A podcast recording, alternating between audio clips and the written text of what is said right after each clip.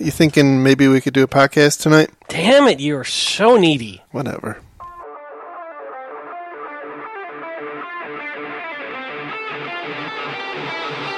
The, the vendors are trying to find the problem space as the problem they can solve. One damn minute, Admiral. Got nothing but time, just waiting on you. So yeah, let's uh let's pretend we know what we're doing. All right, here we go. Today is November 17th, 2014, and this is episode 93. Just seven away from that big 100 of the Defensive Security Podcast. My name is Jerry Bell, and joining me tonight, as usual, is Mr. Andrew Kalat. Good evening, Mr. Bell. How are you tonight, sir? I'm awesome. How are you? I am excellent, which is rare for me to say on a Monday, but I had a really good weekend, so that helped. Good deal. Good deal. So, as uh, as usual, the thoughts and opinions we express on this podcast still do not represent those of our employers, past, present, or future, and they probably never will. Well, probably true. Occasionally, there may be a collision, kind of like an MD5 hash collision between our opinion and an employer's collision, but that's completely coincidental. Yes, and totally unplanned. So, we have for you this evening a lovely slate of stories, and the first of which comes to you from Security Week, and the title is Postal Service Suspends Telecommuting VPN Access as Breach Investigation Continues. And so, um, so apparently, China has uh, has hacked the postal service, and the personal information of some 800,000 USPS workers uh, has been stolen, uh, uh, apparently. And what was interesting in this, uh, I guess, two things. Num- number one is that there have been a, a spate of government breaches recently.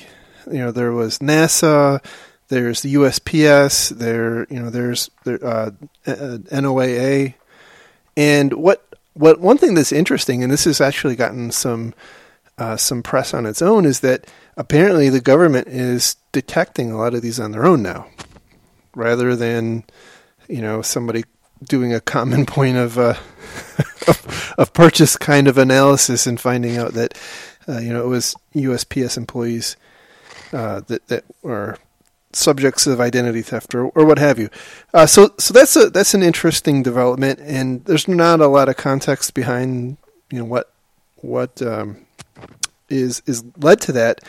But the other interesting thing here is that they took the what I would call relatively drastic action of turning off their VPN service, and um, it, it's it's not entirely clear whether or not that actually had anything to do with the breach. But apparently, upon inspection or in, in their investigation, they found that uh, there was apparently something, some kind of vulnerability in their VPN service they felt needed to be re- uh, rectified before they they started letting people back in. So, kind of an interesting situation, and I know that they've taken a little bit of of heat for for that decision because it is kind of a you know kind of a on the surface knee jerk. So, what do you think? Well, is it a knee jerk? We don't know. I was thinking that this goes back to something we've talked about all the time, which is that different reactions to different situations are highly localized situations, right? So ultimately, turning off your VPN and forcing your telecommuters to not telecommute. For a lot of businesses, that may be unthinkable. That may just be not an option. The cost to business to do that may be higher than the risk. And so the, the cost to mitigate is higher than the risk being exploited.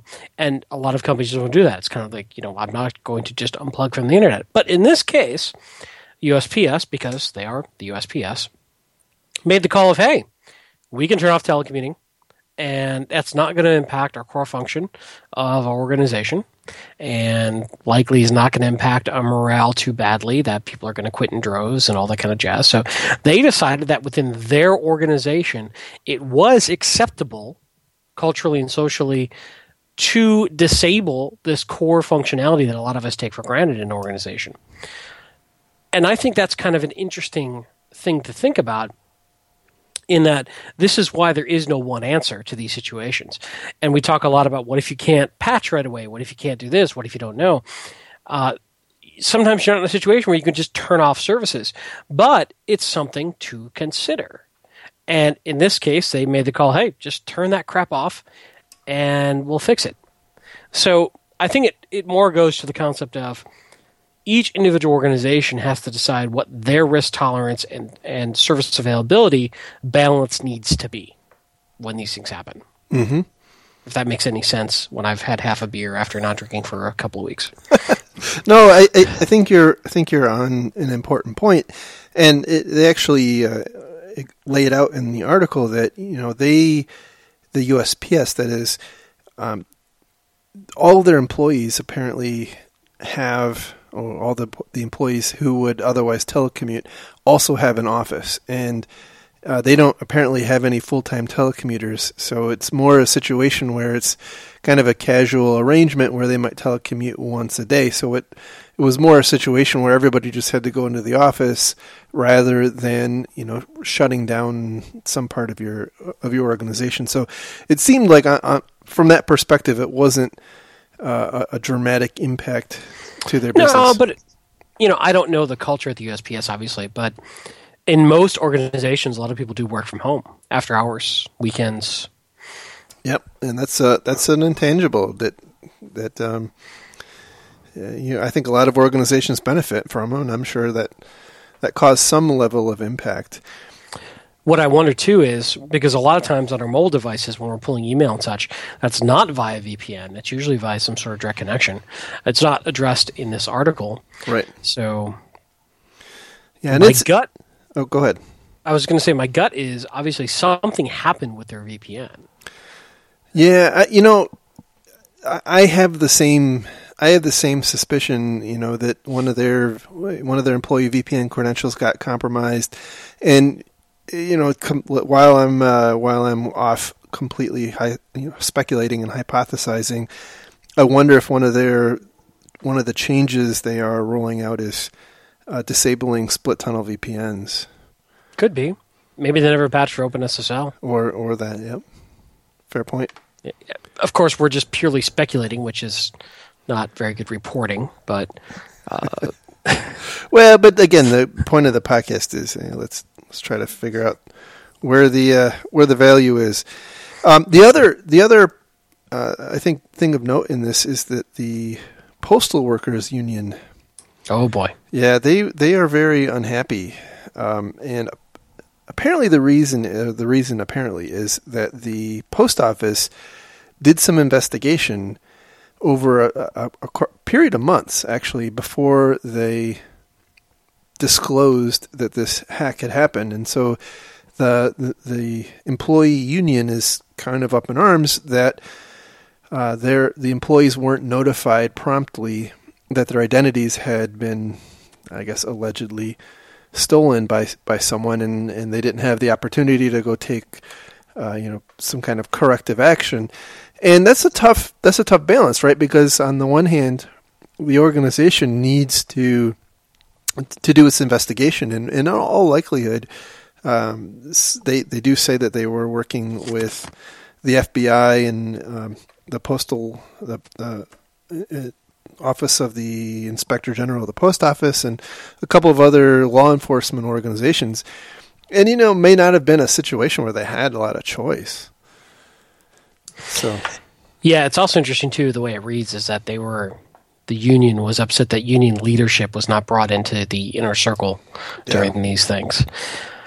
Uh, I don't know what the relationship was like between management and the union over there. Um, it could be that leadership felt that the union was not trustworthy with that information, or maybe they simply didn't need to know. I don't know. It's I'm not a big pro union guy, although I grew up in Detroit, and you know my dad worked for the auto companies, and you know union is everything up there. But um, that's an interesting one when and how you disclose because when you're in the middle of an investigation the less people who know about it the better and if you have a semi adversarial relationship with the union that could be used against you in a way that may hurt your investigation. So, without more details, I'm kind of coming down on the side of USPS leadership for not disclosing it to the union leadership. But again, we know so little. Yeah, there was another, I guess, another potential point of consternation, which I think may end up being kind of a prudent thing, and, and that is that the uh, the post office took down a number of different systems, apparently including their VPN, on November eighth and 9th, but they didn't they didn't disclose the breach until November tenth, from what I can tell, and so that that apparently is also a bit of a you know a bit of a sticking point I think for the union and, and for some of the employees too, you know, i.e. you you know you, you knew it to the you knew about it to the point where you actually started taking action before you you let us know about it. And when you have 800,000 employees, you know, you can't uh, let's be honest, right? Anything you disclose to 800,000 employees is basically going to be on every news channel. So yeah. Uh, you have it's it's a it's a tough situation. Yeah, how many of those private memos that get sent to large organizations get leaked? Um, all of them. All of them. That's right. so, so you know, I, I, and I, you know, I, I have had experience at a larger organization, and you, when you do these sorts of things, you have to go into them with the explicit understanding that anything you do is is very likely going to go public, and that unfortunately drives the way you respond. And you know, maybe smaller organizations are are going to have a different view. I don't know, but 800,000 people is a lot of people.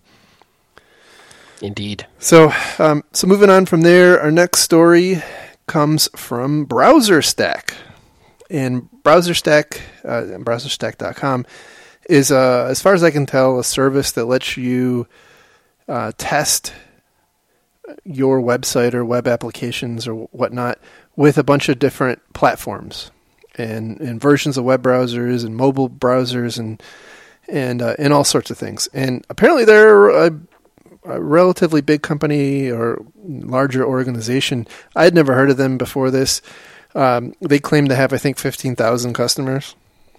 It's kind of a kind of a lot of customers. But anyhow, um, they apparently were hacked, and uh, this, by the way, is notable to me because it is the only known case of a company being hacked using shell shock. Oh, allegedly. But, well, they actually say. No, so, I know, but well, yeah. I mean, we there may be others, right, that we don't we, we don't know about, but or or they could be lying, or they could be lying. That's true. But we will give them the benefit of the doubt. True. So their story here is uh, their environment runs in Amazon Web Services, and uh, they claim that they have uh, thousands of images running in their environment, and a uh, apparently they had a old image that was hanging around from early in their development cycle, and because it was old and unused, it of course was unpatched, but it was still live.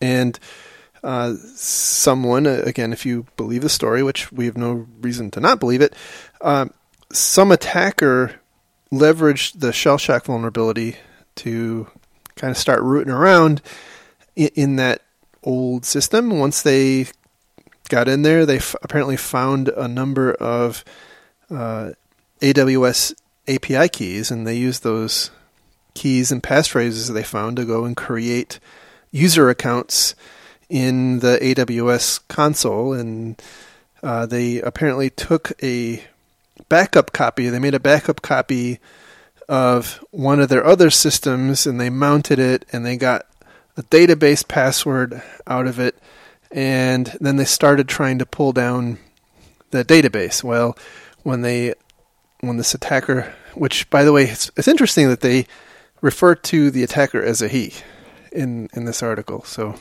like, there. Are, are you good? Are you are you worried about you know like being anti-feminist? No, no. Just seems very very definitive. I don't I don't know. Just uh, it just struck me as I was reading it. But but anyhow, uh, like as if they knew who it was. That that was what what struck me. Hmm. Uh, but anyhow, that, do, you, do you have some male guilt going on? No, not at all. Huh. I have you- lots are of other guilt, but I, no, but not not that. Are you a part of Gamergate? Well, you know, I didn't want to talk about that, but you know, it, it is about truth. Have you Well, it's about ethics in in uh, in journalism, right? Have you recently landed a robot on a comet wearing a anti-feminist sexist shirt? Um, no. Okay, carry on.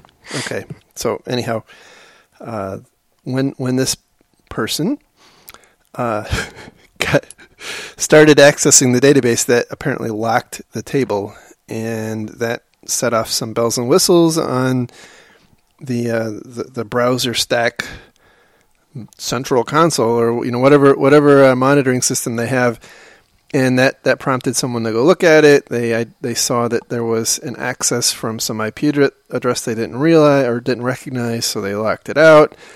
And apparently, that happened so fast that uh, this bad guy only got one percent of their user database, uh, which I find a little fishy. By the way, unless it was automated, I think that's a little little fishy because that stuff gets copied real fast. So anyhow, I, I digress. Um, Maybe he was on dial-up. m- well, maybe so. So, uh, so apparently he or she or whoever uh, took those email addresses and started emailing their customers. And uh, it sounds to me, by the way, like whoever did this had some axe to grind, which kind of goes back to the point where maybe they actually know who did this. Um, because they Now I see where you were alluding. to. Yeah, yeah, yeah. Uh, anyhow, um, some interesting, some other interesting things. Like they, um, you know, they say that the the data that was compromised obviously contained email addresses because people got emailed. Uh, didn't have usable credit card numbers. They only store the last four digits of the card. Uh, it, but here's where it goes a little weird for me. I'm quoting. All user passwords are salted and hashed with a powerful bcrypt algorithm which creates an irreversible hash which cannot be cracked. All hashes can be cracked over time. Well, yeah, I mean it's it's a non-reversible function, but so is Well, MD5. yeah. Yeah. Oh. All right. well, Let's keep in mind again that they're probably just to give them a little slack here. They're writing this for the average user, yeah, not infosec folks, fair point. right? So, anyway, continue. Fair point, but but I think it's uh, to me it's a little uh, disingenuous, I suppose, to, to you know to, to flatly call it uncrackable. You know, I guess you can't like you like I said, you can't reverse engineer it. Obviously, however, it can be brute forced, especially if you use dictionaries. You know the the big dictionaries that exist out there. So I don't think it's it's necessarily. Uh, I just had a problem with it, right? So Now, did we confirm that they got uh, a password database or a portion of the password database? Because it was a little unclear to me yeah, if if they got that. they. My read, by the way, is that they this Oh. person copied one percent of their user table. Yeah, I sorry, I just completely missed it. Yeah, so whenever tables contain partial user info, including email IDs, hashed passwords, Right. and last tested URL. Okay, somehow I missed that in my earlier reading of this. My apologies. No, But uh, yep, So, so the th- you know, obviously this was an interesting thing to me because I've been trying to find anybody that got impacted by shell shock since it hit because I'm I'm interested in that kind of thing. But you know, this also points out uh, a very pervasive problem that you know, many organizations have, and that is you know essentially inventory control. And you know the the cloud just because it's the stinking cloud doesn't actually change much. And in fact i would say it potentially makes it worse because now you aren't sucking up your own electricity. You, you know if you've got a physical server in your data center you you know sometimes you gotta go gotta deal with it right but um, these cloud images you can just spin them up and forget about them forever and if they happen to have the keys to your kingdom, you know that that can be a, a bad thing. So this this to me points out, you know, one of the one of the key, you know, critical con- critical cybersecurity controls is inventory management for a reason. If you if you aren't aware and managing your inventory, you're gonna miss stuff like this. Yep. And and you know they also point out that, uh, and, and, I give them credit for for falling on their sword here. You know, y- they make the point that they should have patched their their fleet of all of their systems, whether they were tests or or obsolete or you know they didn't think they were operational or not. And I think that's a really important point, especially in this whole in the you know in the age of virtualization. We've seen a number of organizations in the past. I think Bit9 among them, and you know a, a number of others, where uh, you have this you have an old backdated virtual machine that somebody turns on accidentally or intentionally or what have you and it's not patched because it's been shut off and you know, it's kind of been out, out of sight out of mind now it's back online and now you have a big problem so that's another an, i think another dimension to this inventory problem that, that we have to uh, you know to, to factor in as we move more and more into the cloud yeah, one thing I did like is they they put in a section of what they did wrong and what they did to mitigate and further and future incidents, which I think are handy things to look at.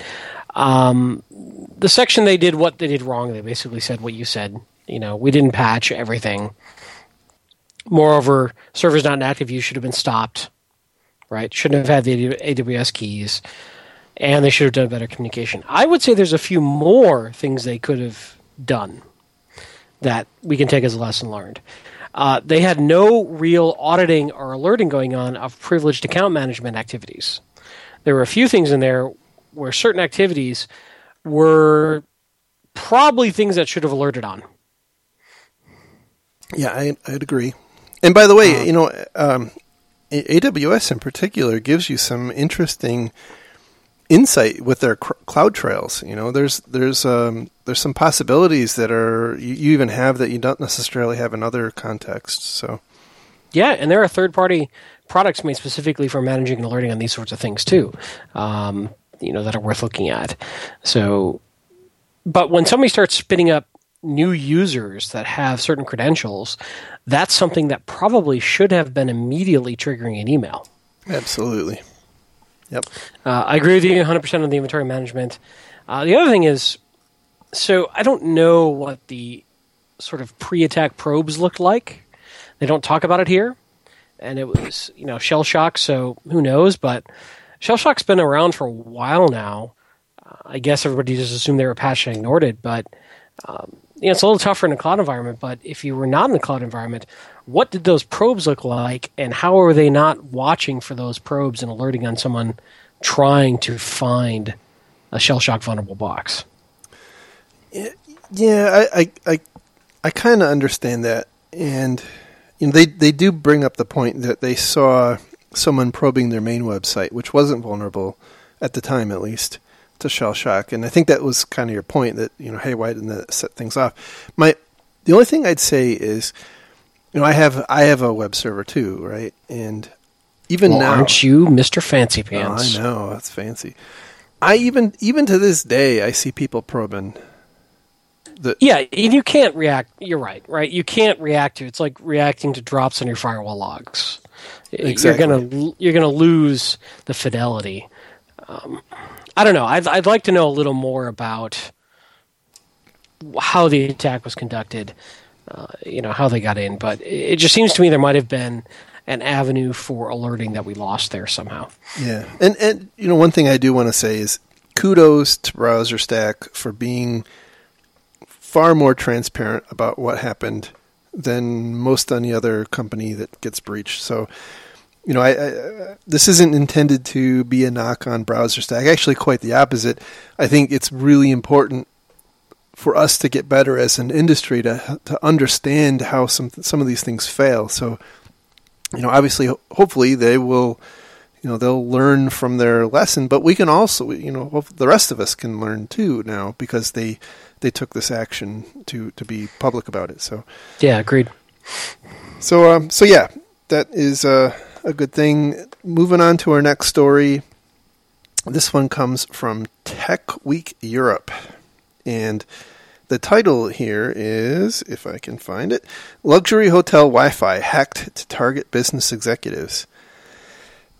This um, this actually made quite a lot of hay in the in the media, and Kaspersky. This is a, a report that came out of Kaspersky, and they call it the Dark Hotel APT attack. Um, and apparently it was a four year long investigation they did, which, man, that's for a, for a private company, that's a long that's a long investigation. Uh, but the net of it is that, uh, and I think this is primarily in Asia Pacific region.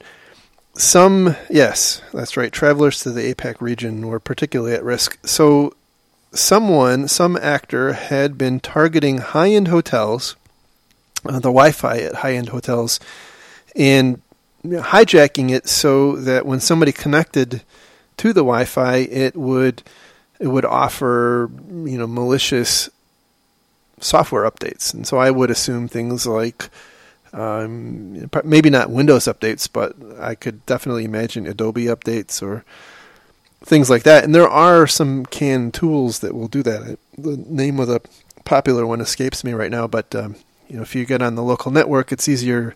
It's kind of easy to to push some of these alerts. And apparently that's what they did. So they have um, they pushed some I would call it more garden variety malware that did the you know, normal thing of looking for passwords and installing keyloggers and and apparently also um,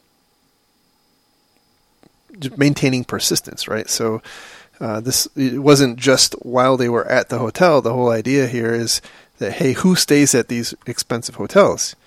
you know, people who probably are in positions of power, uh, probably executives of, of large companies, and you know they put their computer on the network and get a, you know get notified of an update, install the update, and now they are the subject of uh, a campaign. So to me, what's what you know one of the things I, I, I thought of first when I saw this is you know, this is this kind of lends some credence to the whole burner laptop idea. Uh, but even even so, I think that doesn't take it far enough because if you've got people who even taking a burner laptop to a you know one of these hotels, uh, the damage is probably already done because they're you know th- these people are able to steal their credentials if they're if in fact they're logging into their company account from the the burner laptop. So you have to be kind of cognizant of the, the different threats there. It's not necessarily just that they might carry something back that's really hard to get rid of, but what did they do while they were there? And I was trying to think about mitigation strategies, and you know, one of the ones that seems interesting and, and uh, possible is uh, forcing a VPN connection that doesn't allow split tunnel essentially immediately upon connection, but you have some you have some kind you have some concerns or, or difficulties with that because most of these Wi-Fi's you know, require you to log into a a little portal first. But I think a lot of the VPN clients will will still work with those. So I don't know. Any any thoughts from you? Yeah, this is a really interesting one and, and a pretty nasty one too. You know, it's it goes back to what do you trust? And a lot of people just implicitly trust, you know, Wi-Fi network, right? Absolutely. Um, yeah, it's a tough one to fight, especially if you've got, for all intents and purposes, non technically sophisticated executives out there and sales folks out there uh, who are going to trust this stuff. I think probably really good endpoint management tools would help, uh, making sure that we're doing really good verification of updates, uh, and, and ideally controlling those updates centrally out of IT somehow, some way. Uh, good whitelisting technology to limit what can and cannot run on these endpoints, and you know, so it has to be known good before it you know, can launch. Ultimately, yeah, it's it's just a matter of being highly paranoid with these high end executives, and this is something that I've I've thought a lot about lately. Is we typically have this monolithic endpoint policy that you know everybody from the secretary in the mailroom up to uh, the VPs are treated the same way with the same technology. And I'm not sure that that makes sense, right? We've got to pivot when we start talking about, uh, you know, executives and, and especially senior executives and how they're more likely to be attacked. So it's an interesting one. I, I, I need to ponder a bit more. Uh, but it just goes back to, again, you can't trust the environment. That there's you have to consider it as hostile. Yeah, and I think uh, I think the reason one of the reasons I, I really wanted to bring the story up is that this is a you know this is an attack vector that we don't often think about. You know, we we off we think about yeah, it's true guarding our company's network and you know obviously guarding email and, and preventing phishing attacks and, and prevent you know guarding against social engineering attacks. But this is a this is a kind of a a different type of threat scenario that I think, uh, especially if you have people who travel abroad a lot, that you you ought to you ought to be thinking about. So. Anyhow, moving on to our next story. This one comes from the Washington Post, and the title is State Department Shuts Down Its Email System Amid Concerns About Hacking. So, uh, kind of similar to the USPS story, uh, in that they shut down their email system uh, as opposed to the VPN. Um, there's a couple of, I guess one one particular funny thing that uh, you know uh, they let's see uh, in a sign of how complete the shutdown was, duty officers were using Gmail accounts, which I thought was a really funny quote from the from the article, but. Uh, I know that this this company, or not this company, but this uh, department also took a lot of hell for their decision to shut down their their email system as again a knee jerk reaction. And again, there there's really no detail on exactly what happened, other than that they to say that they saw activity of concern in quotes on their unclassified email system, and they uh, they opted to shut it down and again, without you know, without more details, it's really hard to to second guess that. I mean, maybe that was a prudent decision, maybe it wasn't. I you know, we we don't really know. But I will say, you know, one one interesting thing that is emerging from from these trend lines, right? It's that number one, the the government, the U.S. government, seems like they're finding these things more proactively. Number two is they have, however dubious you might think they are, they have pretty concrete response plans. I mean, they it doesn't appear like there was a whole lot of debate. They shut off the email system because they thought that was the appropriate course of action. The USPS shut off their VPN system because that, thought, they thought that was the the appropriate course of action. And you know, they've got a plan apparently. So, you know, good on them. Well, at the end of the day, they don't have competitive pressures. They're the government. Fair enough. Right. So they're in a position to disrupt operations if that's what makes the most sense. And this goes back to the same thing we were talking about with USPS. Where is that balance between operations, security, risk management, you know, getting stuff done versus making sure bad things don't happen? And this is a challenge that a lot of you know commercial entities, they're a little bit more in a catch twenty two. They just can't shut down like the government can. Can you imagine a modern business shutting down email? Right. Well, that's true. Well, so, I, I, guess the only the only uh, uh, to be contrarian on that for a second, it, you could envision, let's say, a, a military contractor where there, you know, this is a this is a an organization that that clearly has um, classified information somewhere in their network, and you know, I, I do wonder if there is a different level of sensitivity on clamping down on things in environments where that you know that I, I would assume that the two uh, the, the, two can't easily commingle or intermingle on the networks. Uh, however, you know, clearly they, they I, I would imagine that that's part of their their decision making process here. Yeah, yeah, I'd say it's fair. So, anyhow, that that's uh, that's that. Hopefully, we'll find out more. You know, it would be would be good, especially since these are government agencies. Hopefully, we will learn more about what happened. Uh, and then our final story comes from Security Week. And the title here is Security Operations What is Your Signal to Noise Ratio?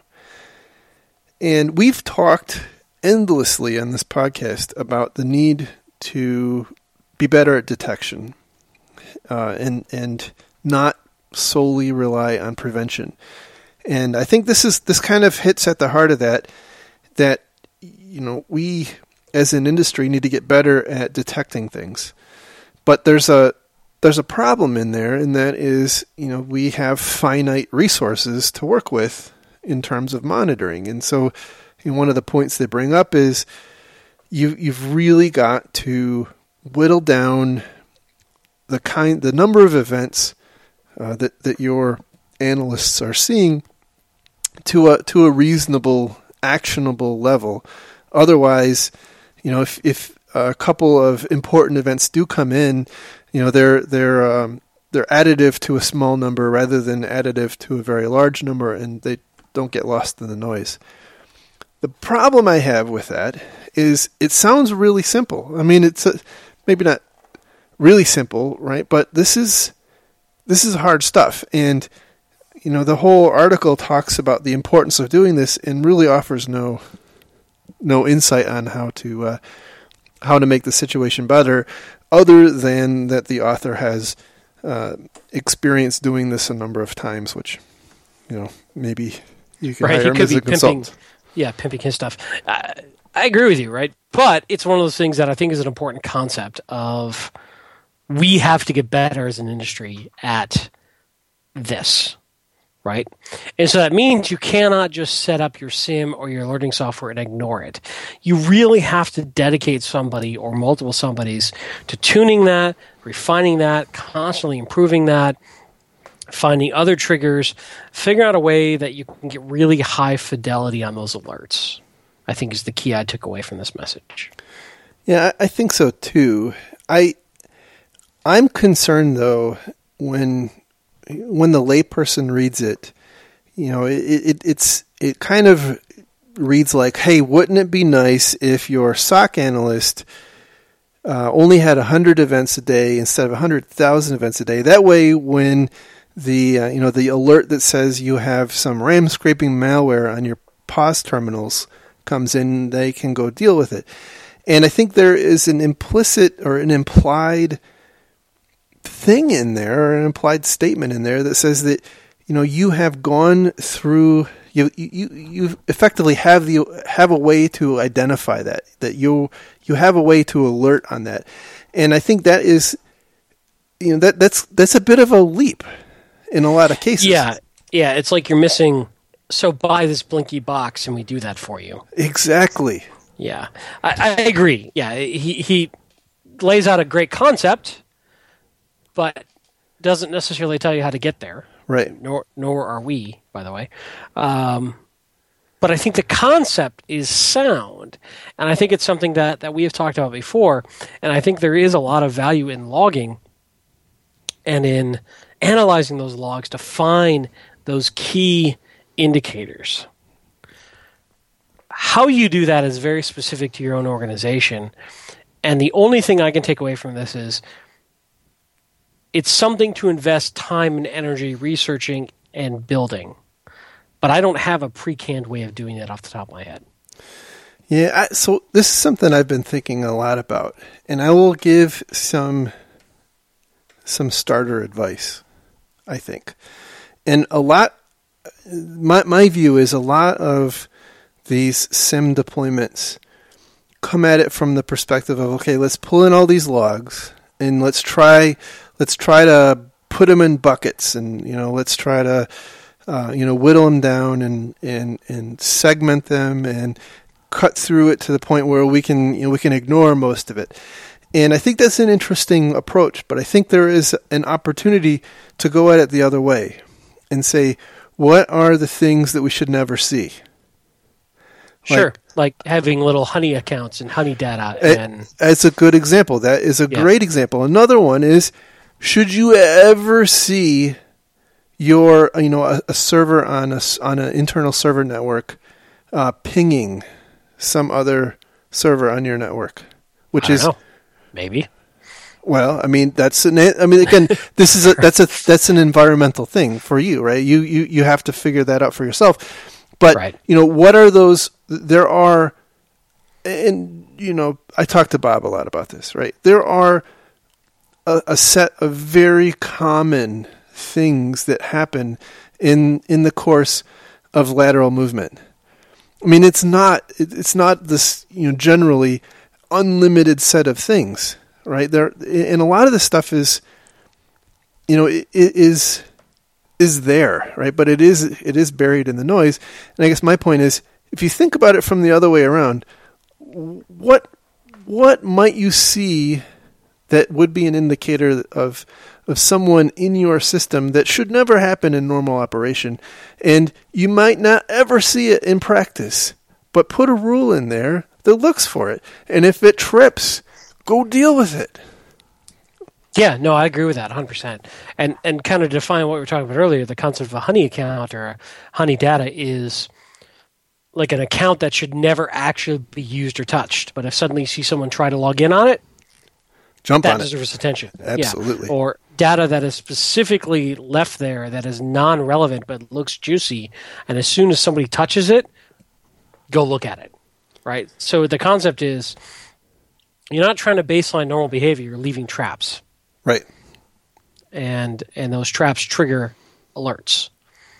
Um, which I think is an interesting concept. I I don't know how well it would work in a really complex environment. Is the challenge right? Because you'd have to really replicate them in a lot of different places and a lot of different parts of the organization.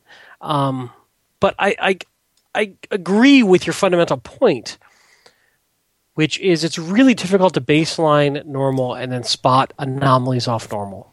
It's right. really difficult. Something we've been trying to do since the dawn of computing in many ways.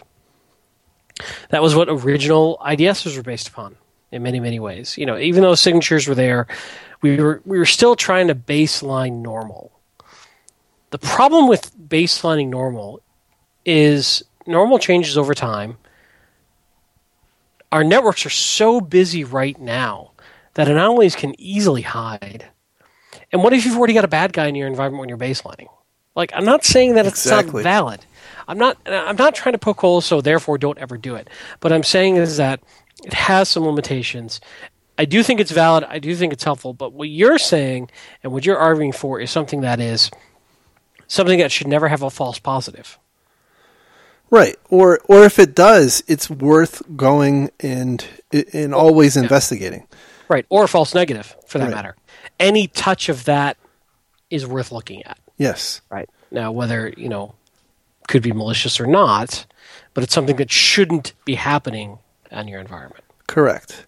Yeah. An, an, ob- an objective thing that you can define, and you know, this is this is again one of those reasons that I think it's useful for infosec people and, and IT people in general to have some exposure to attack techniques, because you know, for instance, um, look look for PsExec. You know, most IPS or IDS engines will identify PsExec traffic and hopefully your organization isn't doing PsExec. I mean, I know a lot of people use PsExec pretty liberally to manage their environment. I won't judge, right? But a lot of you know, hopefully for most organizations, that stuff only originates from you know from a defined system, and you know if you see that traffic happening between other systems, that should never happen and is almost certainly an indication of someone trying to to move laterally. And, and and so it goes, you know. Look for people trying to scan. Look for, you know, one of the things that drives me crazy inter, on on internal networks is the missed opportunity of looking at failed login attempts. and you know th- those are those are you know obviously you could have a you could have a password that gets changed and you know, Okay, but to play devil's advocate, let's go back to it, right? You've got 10,000 users. You've got Uh-huh. 50,000 users. How many failed login attempts is normal over that pop- user population? Right? And so you're getting alerts all the time about failed login alerts, and what do you do? You turn them off. well I, So, I so guess there's some threshold or something, that's right? right, But- I'm I guess I'm talking about um, I'm I'm talking about failed logins to the point where they lock out accounts. Hey, that happened to me the other day because my phone was logging in, so I had to update my password.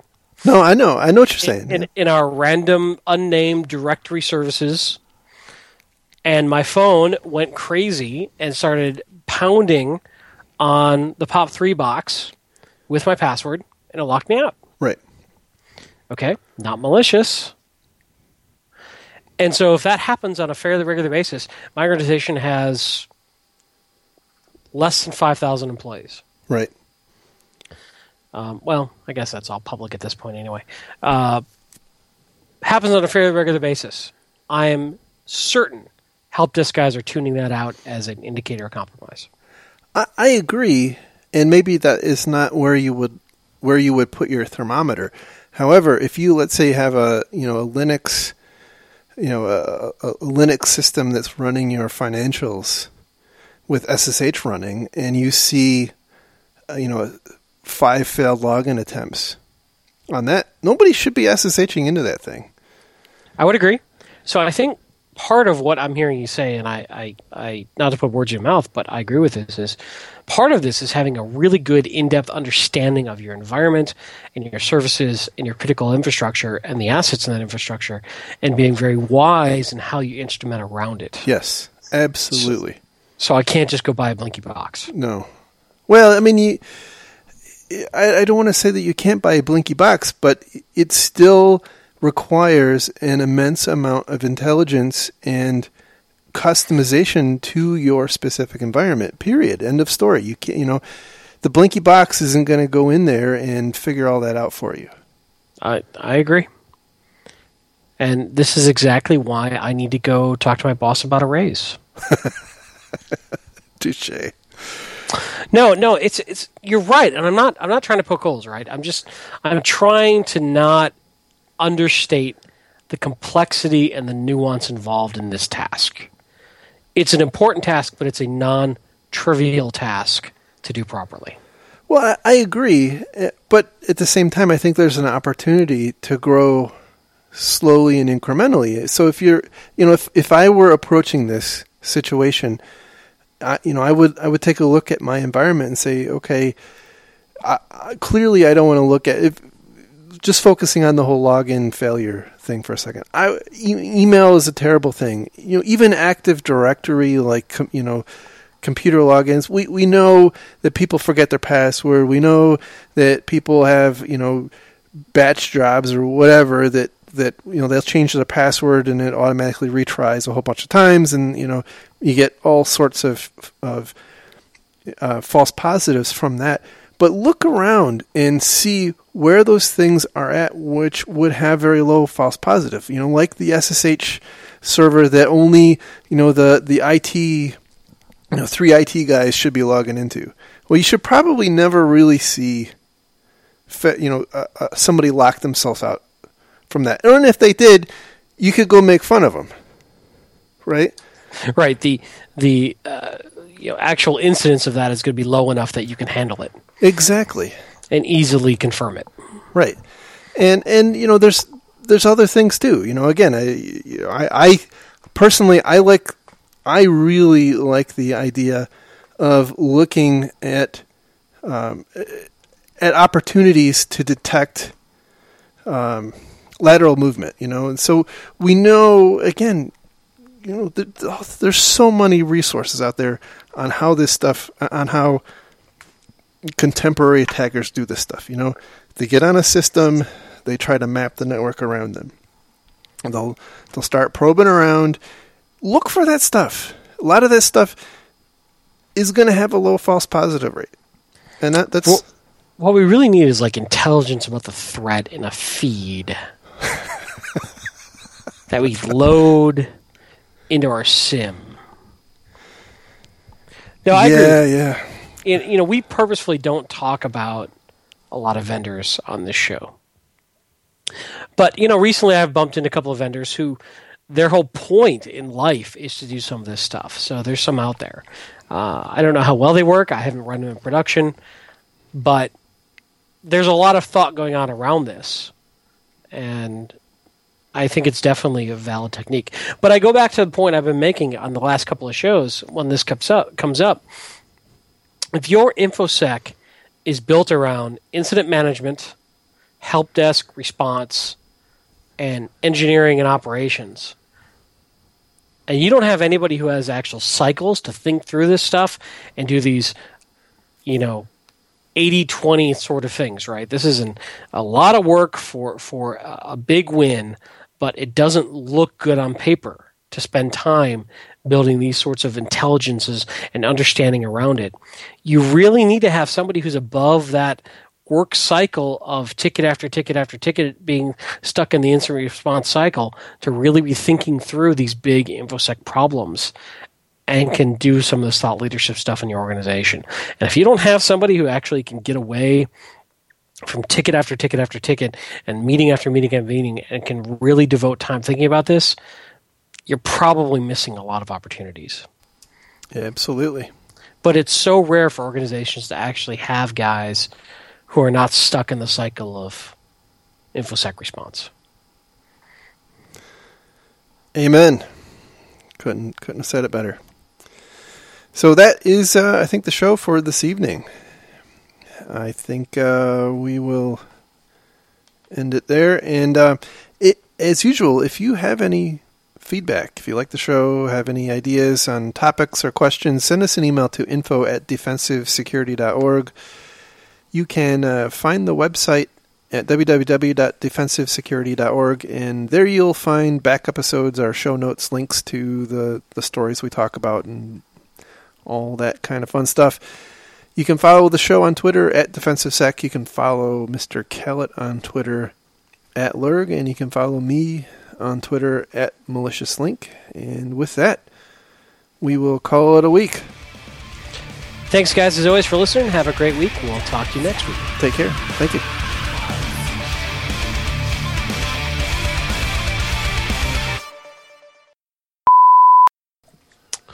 And uh, went to a Gladiators game, which was fun. Had uh, had good seats, so that was a good time. So you like gladiator movies?